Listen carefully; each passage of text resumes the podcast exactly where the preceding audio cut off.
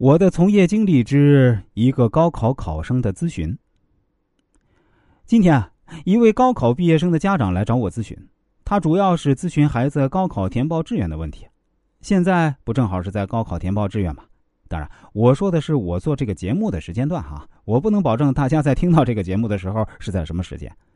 其实啊，我仔细研究一下这孩子的生辰八字，我对他说啊：“您孩子其实很适合去学医。”这位家长听完后显得有点不太理解啊，他对我说：“老师啊，有句话是这样说的啊，劝人学医，天打雷劈，学医多苦呀！我不想我的孩子这么辛苦。”我非常耐心的对他说：“其实不能这么说呀，对家境普通的孩子来说，学医或许是一条最好的出路。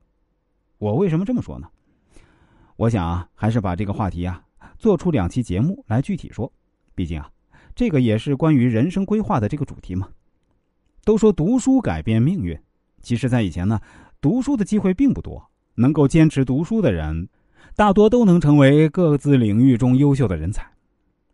但是现在情况却发生了改变啊！随着教育事业的发展，高学历群体逐渐庞大，就连本科生也不再吃香，不再是天之骄子，面临着找工作难的困境啊。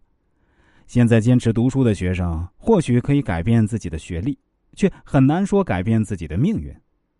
与此同时，更为流行的说法则是“寒门难出贵子”。越是家庭条件优越的孩子，越容易成长为优秀的人。但是，家境普通以及家境贫寒的孩子，就很难有机会实现自己的梦想，更别提实现逆袭。虽然这类言论听起来有些扎心。但站在现实角度考虑，确实有一定的道理。那么，普通人家的孩子就真的没有机会实现自己的理想，实现人生弯道超车了吗？